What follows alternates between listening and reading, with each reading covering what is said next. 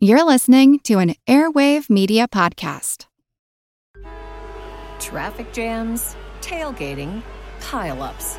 Ugh, the joys of driving. How could it get worse? The federal government wants to have a say in what you drive. That's right. The Biden administration's EPA is pushing mandates that would ban two out of every three vehicles on the road today. Don't let Washington become your backseat driver. Protect the freedom of driving your way. Visit EnergyCitizens.org. Paid for by the American Petroleum Institute.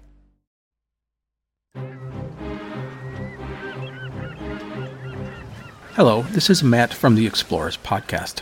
I want to invite you to join me on the voyages and journeys of the most famous explorers in the history of the world.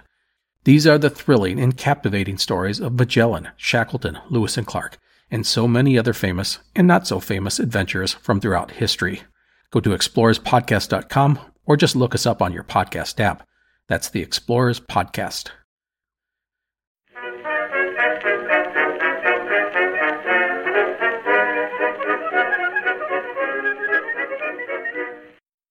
Hello, everyone, and welcome to History of the Second World War, Episode 18, The Third Reich, Part 4, The Republic.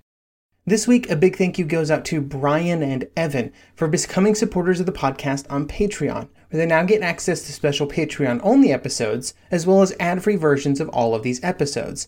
If that is something that sounds interesting to you, head on over to historyofthesecondworldwar.com slash members to find out more information. I would also like to thank Andy for his generous donation. It is impossible to discuss the creation of the Third Reich without discussing the political and economic situation within the government that preceded it. During the 1920s and 1930s, Germany would be a republic, founded in the aftermath of the First World War and led at the time by the Weimar coalition of centrist political parties who were able to found a new government with a new constitution. As was the case with many democratic governments created in the wake of the First World War, the Weimar government would face problems, which in many cases seemed almost impossible to solve. We will discuss some of those problems today. The first set of problems would be societal, with the new republic trying to find a way to sit on top of a society which had just experienced an incredibly stressful period during the war. This stress would be good for the Weimar coalition in the short term, ensuring wide ranging support for any government that promised stability. But it would be problematic in the long term, as there were many groups within Germany that did not support the move of the nation to a democratically elected government. The second set of problems would be the economy. The First World War had wrecked the German economy, and this economic devastation would extend into the early 1920s there would be some success in addressing these problems, just in time for the Great Depression to hit, which undid all of that progress. The Weimar legacy is one of failure, but it's difficult to see how the German leaders could have addressed all of these issues within the nation without drastic changes to how the nation was structured in German society. Changes of that magnitude would have required a revolution of some kind, either from the right or from the left which hardly would have been in keeping with the original purpose of the Weimar government, which was to provide stability. Before we start diving into the problems faced by the Weimar government, let's first discuss its creation and its structure. The Weimar Republic was structured with a Reich president who served for seven years as its head of state, and a national legislature, the Reichstag, which held most of the power. The Reichstag was elected by all adult men and women in a system which used proportional representation. This meant that each voter voted for a party, and then each party was given the number of seats which aligned with its percentage of the vote. This system was very common in nations within Europe during this period, and very closely resembled the system in France, for example, and other nations as well. It also had some of the same features, or, or defects, you might call them, of those other nations. One of these was that the cabinets which led this government cycled very frequently. Between 1919, February of 1919, and January 1933, there would be 20 different cabinets, which lasted for an average of just 239 days. As with the French government, this did not really tell the entire story, though, because while each cabinet was technically a distinct entity, there was often a strong continuity of service from those in the cabinet and then on to the next. One of the best examples of this was Gustav Stresemann, who would be the foreign minister for nine consecutive cabinets, which meant he stayed in the position for six years, and probably would have continued in that position even longer if he would not have died while in office. I point this out because it's easy to say that the Weimar system was flawed, but for the most part, the government looked and, and behaved a lot like other European governments at this time, and followed what many considered to be best practices for a democratically elected government. In some ways, it was even more democratic than other nations, with full suffrage being given to men and women, which was somewhat exceptional within the European political landscape during this period. At the very center of the Weimar government was the Weimar Coalition, and the largest member of that coalition was the Social Democratic Party. The party had played an important role in providing stability to Germany in the years after the war, an accomplishment they would use to, of course, amplify their position in later years. It is true that the huge support given to the party in 1919 was critical to the creation of the Republic and of putting in place the system of government that it would use for the next 14 years. However, there were problems that the party would experience almost immediately. A large part of the support for the Social Democrats came from middle class voters, and one of the primary reasons that they supported the party was because it offered a moderate alternative to communism. For the most part, the Social Democrats were a very moderate party. They existed within a capitalist society which they did not attack directly, and even if some of their members were strong believers in socialism. This meant that they seemed to be a reasonable alternative for those middle class voters who greatly valued stability at a time when a communist or a Bolshevik revolution seemed likely, uh, really was a distinct possibility.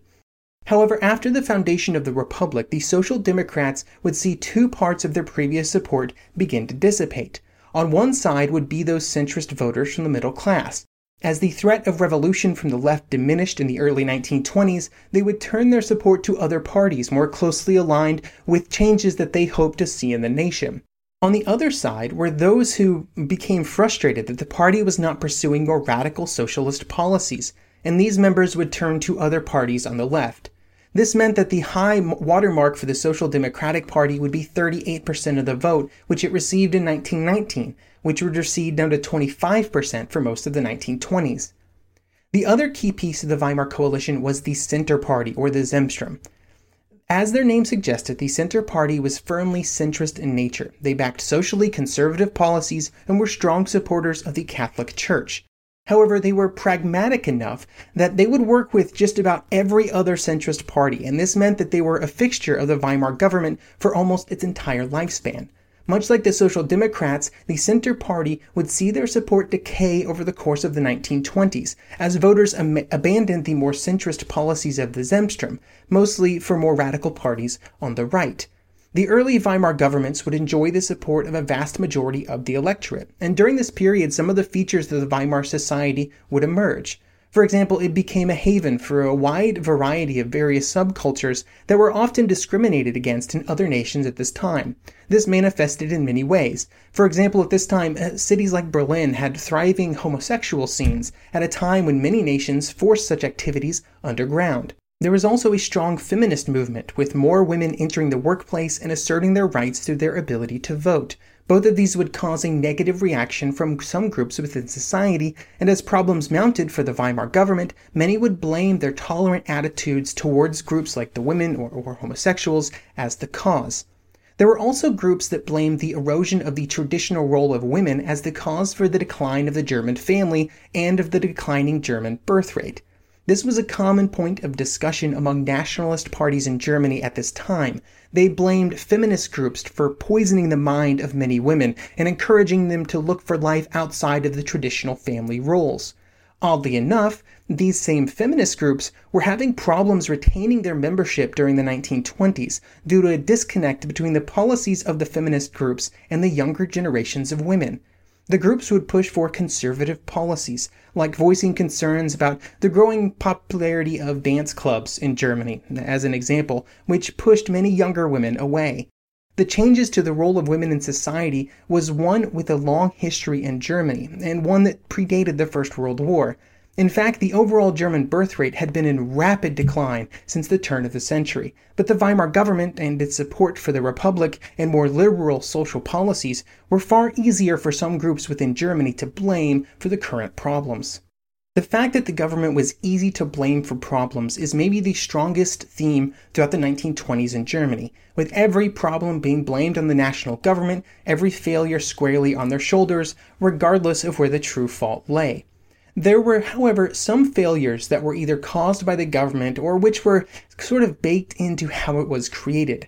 The failure of the Republic to get full support of the German states, the failure to bring the civil service, including the army, on side, and the failure to ensure the support of the judiciary. The first revolved around the unique makeup of the German state after unification. At this point in history, and really for the entire history of Germany before Hitler came to power, states like Bavaria and Saxony had strong independent histories, strong independent identities, and a lot of autonomy within the German system.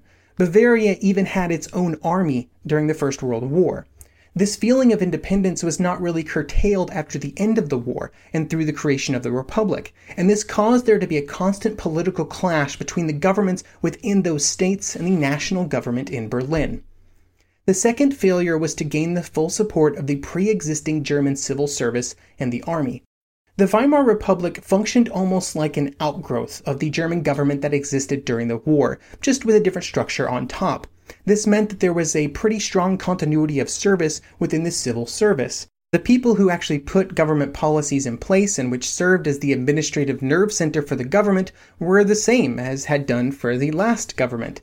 This allowed the Republic to smoothly transition out of the war, but it also meant that there were a lot of individuals who did not fully support the new government that they were supposed to be helping to run. Nowhere was this problem more apparent than in the army. The Reichswehr would be made up of officers and men who had served in the wartime army, of course. And even if the Reichswehr leaders would support the Weimar government, that support did not extend throughout the ranks. The Reichswehr would never revolt or, or any like such drastic actions. It would, however, try to remain officially apolitical. This was, in, in theory, good. But such an apolitical stance, while the official policy of the army did not extend throughout the entire service, and even if the service itself remained officially outside of politics, it would become very clear where the support of the men within the army lay. The third failure was the failure to properly address the judiciary throughout Germany. Much like the civil servants, most of the judges throughout Germany were in place from before the war. They were very conservative as a group, and their viewpoints would become very apparent during the 1920s. The German judges had spent literally decades overseeing cases of social democrats who were considered to be disloyal to the Kaiser. Now that the Kaiser was gone, the judiciary did not suddenly forget its pre war allegiances or shift its pre war views to the political left like the government had. They would officially support the Weimar government and the Republic, but often their personal support for nationalistic and monarchist ideas was very clear. This resulted in very lenient sentences to those who clearly supported a return of Germany to its previous authoritarian principles, and very harsh sentences to any individuals who clearly supported ideas originating from the left, even if they were in line with official Weimar policies. This would be one of the reasons that men like Adolf Hitler, who clearly and openly tried to overthrow the government in Munich in 1923, would only spend a few months in prison for what amounted to high treason.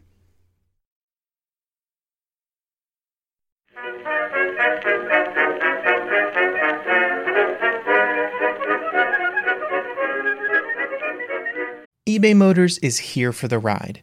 Remember when you first saw the potential? And then through some elbow grease, fresh installs, and a whole lot of love, you transformed 100,000 miles and a body full of rust into a drive that's all your own? With over 122 million parts for your number one ride or die, you can make sure your ride stays running smoothly.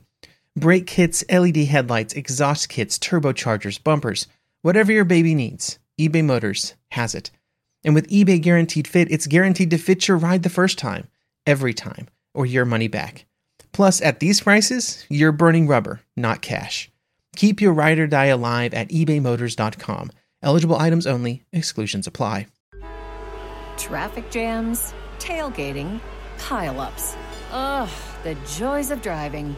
How could it get worse? the federal government wants to have a say in what you drive. That's right. The Biden administration's EPA is pushing mandates that would ban two out of every three vehicles on the road today. Don't let Washington become your backseat driver. Protect the freedom of driving your way.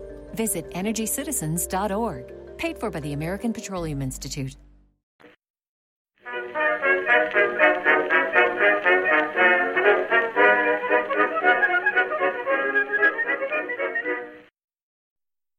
For many of the problems faced by the Weimar government that we have discussed up to this point, there may have been solutions. Maybe not easy solutions, or even ones that could have been implemented without other problems, but maybe solutions. But it's difficult to see a solution to Germany's most pervasive problem in the post war years the economy. Germany had dumped everything from its economy into winning the war, and it had lost. And with that loss came large reparation agreements which had to be paid to the winning nations. These reparations were very problematic from a political perspective to the Weimar government. They had been forced to accept them at Versailles, and they did not at the time see any viable alternative to that acceptance.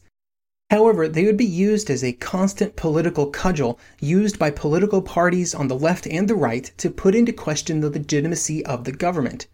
This put the Weimar leaders in a position where they could not raise taxes in any form, even for budget items that had wide ranging support within society.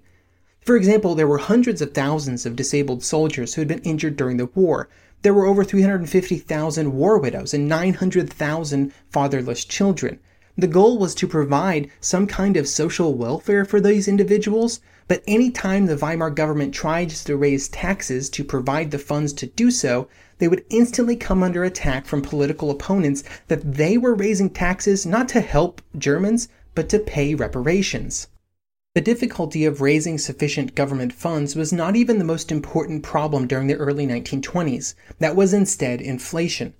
Germany was far from the only nation to experience rapid inflation in the post war years. In almost all nations, it would cause serious problems. And if you remember back a few episodes, it was the fear of inflation that would cause nations to rejoin the gold standard, which would prevent some nations from reacting to the Great Depression appropriately. In Germany, inflation would have catastrophic consequences on some groups within society. It would not be just normal inflation of a few percentage points a year, a, month but instead it would eventually turn into hyperinflation. In August 1922, the German mark would start off with an exchange rate of 1,000 marks per US dollar. So that's 1,000 per dollar. By August 1923, it would be a million to one. And within Germany, the mark would experience a similar drastic reduction in real purchasing power. Eventually, prices in Germany would reach a billion times their pre war levels. There is some evidence that the Weimar government itself caused some of this inflation, or at the very least did not do enough to prevent it. This was done as a way to reduce the burden of reparations and also an attempt to hurt the French, who were in the middle of an occupation of the Rhineland. If this was the case, it was an incredible political miscalculation and a real own goal. Inflation on the magnitude experienced by Germany would have drastic effects on society, which can be grouped broadly into two categories economic and political. On the economic side, it wiped out the life savings of vast swaths of Germans. The lower and middle classes essentially lost everything, and the wages that they were paid had no hope of keeping up with the constantly increasing inflation rates. At the height of inflation, almost everything earned by wage earners had to be spent immediately on food, if it was not, the money might be almost worthless a few days later. Not everyone within the middle class was affected equally, and this caused those who had previously been in the middle to fragment both in terms of their economic situation and their political views. Instead of being a largely homogenous bloc in terms of political support, the former middle classes would play a key role in the fragmentation of the German political landscape. This leads into the fact that one of the most important consequences of the period of rapid inflation was the destruction in the faith of the people in the government and its continued functioning of society. The Weimar government, being put in place after the turbulent war years, needed stability, and it needed to be able to prove that it would be able to provide Germany with what was essential for the future of the nation, which was partially stability and partially just a return to what people thought was normal So much of the initial support for the Republic was rooted in the belief that it was able to keep Germany away from the revolutions that were spreading throughout Europe at this time. The government was initially successful at this task. However, the period of hyperinflation caused many to question whether or not the Republic could continue to provide appropriate leadership. For many of those whose life savings had just been destroyed and could barely afford to feed their families, they began to question whether stability was even the best path forward, even if the Weimar government could provide it. And this questioning of the status quo meant that they began to search for alternatives in larger and larger numbers. This was not a critical problem in the relatively economically prosperous years of the late 1920s, but it would be an important mindset when that prosperity abruptly ended. As we discussed in earlier episodes, the market crash in New York in 1929 and then the Great Depression that followed was an important turning point for Germany. The economic recovery of the 1920s had been largely financed by foreign loans and the participation of Germany in international trade. When both of these items were drastically reduced after 1929, serious problems for the German economy followed. The almost complete unavailability of foreign loans was a huge problem for Germany, and not just at the national level many state and local governments had also taken out foreign loans to finance economic recovery in their areas. When no new loans were available and repayment started to be demanded, funds evaporated. On the business side, these economic problems caused layoffs and unemployment to once again begin to rise. Millions of workers would keep their jobs, but only at reduced pay, which they were forced to accept through the simple lack of alternatives. In 1930, unemployment would drastically increase, and for many, this brought back memories of the period of the early 1920s, where high unemployment and inflation caused so many issues for millions of Germans. This was compounded by the fact that due to revenue issues and austerity programs, unemployment benefits provided by the government were reduced several times over this period because they simply did not have the resources to provide more without either tax increases or deficit spending, both of which were resisted ideologically by some politicians and economists and politically by groups within society which represented business owners and those who were still employed. The lack of support from the government for unemployed individuals and others that needed help meant that faith in the Weimar system and the Republic slipped still further. The erosion of belief in the system caused political groups which were already pushing for drastic change to see an increase in support. One of these would be the German Communist Party. Even before the Great Depression, the German Communists had seen some support, and this support grew as their more radical socialist views, which put them at odds with the Social Democratic Party, found an audience. The German Communist Party would be led by Ernst Thälmann after 1925, who was a firm believer in the inevitability of and importance of the revolution. The party would form committees for unemployed workers and would organize marches and demonstrations, all of which put it at odds with the more moderate politicians on the left. However, at the time of the great economic distress, the communist message was powerful and it found a lot of listeners. Many businesses were forced to reduce their number of employees, and many businesses would choose to retain older employees instead of younger ones, with these younger citizens being more likely to support the communist message. The lack of support for these newly unemployed individuals caused the revolutionary ideas of the communists to gain support, which was indicative in a lack of faith in the republic and the capitalist system that it supported. It was also a viewpoint rooted in the idea that if the government was not going to support people and their families, then perhaps it was time for a drastic change. The rising support for the communists and their very public demonstrations caused an increase in concern among others in Germany that there might be a revolution. The fear of a communist revolution, which might be supported by the Comintern and the Soviet Union, was a concern for many within Germany during this period. Essentially, everybody who stood to lose out in such a revolutionary scenario, which was at this point the vast majority of Germans, were concerned the revolution would occur. This fear was then used to radicalize many people, with an anti communist message being a powerful part of many political party platforms. However, with the benefit of hindsight, we know that the real risk of a communist revolution was, at least in the late 1920s and early 1930s, incredibly small, the German communists were chronically short of funds, with most of its members already being unemployed and unable to financially contribute, and they certainly were not getting support from larger businesses. The German Communist Party would also have a serious member retention problem, and a pattern developed whereby individuals would join the party when they became unemployed but then when they were able to find another job, they would move away from that support.